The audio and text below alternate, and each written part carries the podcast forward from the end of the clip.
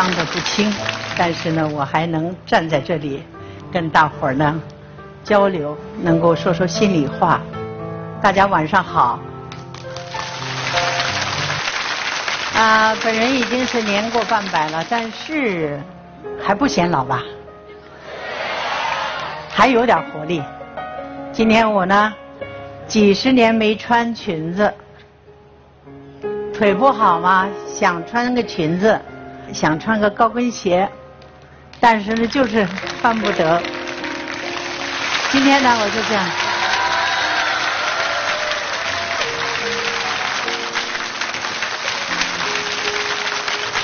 因为我是内蒙古人，我的童年呢就是在内蒙古长大的，在赤峰，是吃那里的水，吃那儿的五谷杂粮长大的。父亲母亲呢在外面工作，然后就把我们三个孩子呢就放在姥姥家。我觉得童年是太美丽了。我在那里呢，就比如说我去捡野菜啊，捡牛粪呐，然后推碾子呀，簸簸箕啊。为什么那个玉珍？我会挑水呢，因为我十二岁，因为姥姥姥爷不能够劳动，所以呢，我们都是把那个扁担绕一下去挑水。那井呢又很远，然后呢，冬天的时候呢结冰以后也很危险，拧那个辘轳，所以这些呢都会。所以这么样一来，你就皮很多，很皮实。无论呢遇到什么样的一种困难的时候呢，总觉得说没事儿，没事儿，就过去了。我的童年给予了我。多么那种厚重的那种营养，非常丰盛的营养，才呢使得我不仅仅我长这么胖，更重要的时候呢，给了我很多很多的勇敢。我就是演成吉思汗母亲呢，我就觉得敌人把我的牛羊全抢走了，然后呢，我就带着小成吉思汗是吧，然后就在在后面就就就就去追上去。就这么一个一场骑马的戏，我就想把它拿得好漂亮。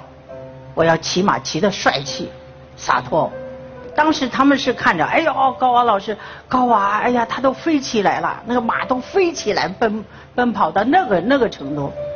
然后呢，我又穿一个带钩的那种靴子，然后袍子又很长，又让我呢拎一个就是长矛，重重的，这边拿着缰缰绳，这边举着它。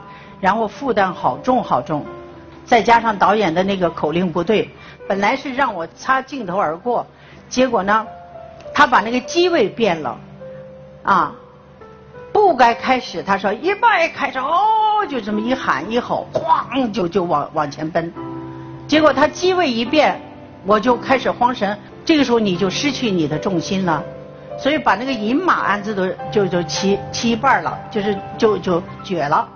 然后呢，还真是亏的就是这个长矛把我救了，因为草原的那个石头啊，不是大石头，是小石头子儿。这个家伙呢，往往地下一戳，咣叽投下去，就投，所以到现在这也是伤，就是软组织破坏了，当时就肿了这么高，所以马就从我的身上蹦过去，那真是多少匹马呢？就是从我的头上蹦过去。我呢，就是因为太急了，你一上去你就想驾驭它，这是不可能的。人跟人也一样的，那人跟马也是这样。有三次吧，从马上伤，但是乐意嘛，就是职业的乐意，并不是说别人什么伤我或者马故意。我到现在我都不恨马，因为那是我的职业。我再摔坏，再怎么样受伤，那是我乐意的。所以呢，我至今呢，我觉得我还在坚持着。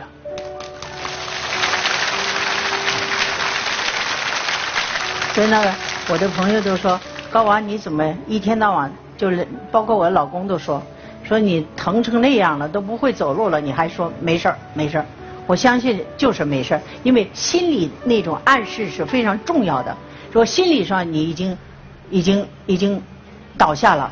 你知道吗？软塌了，你就肯定会倒下。你如果说心理上说没事儿没事儿，你就会挺，你就会走出去，你就会跑那几步。这是我我的信念。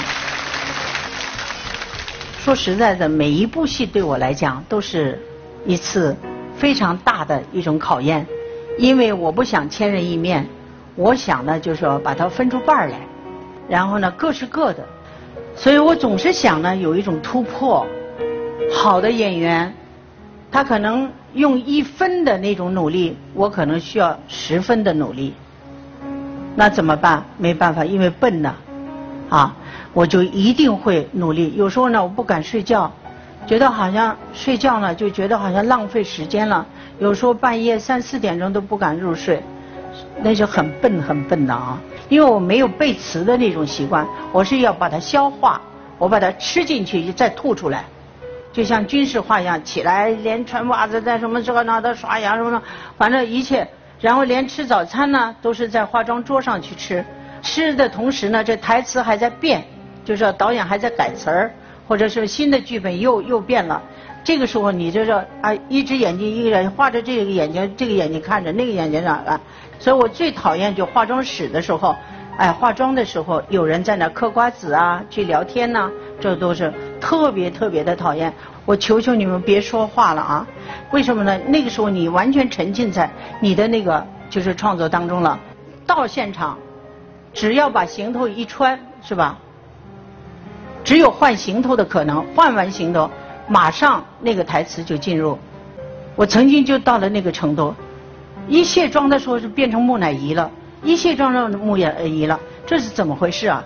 缺水了，因为你休息太不够了。太不敢睡觉了，所以呢，我总觉得呢，只要你吃透它，只要把那先前的这个功课做好了呢，有备而来，你就没有一种害怕了。走了这么多年，我想，是啊，经历了很多。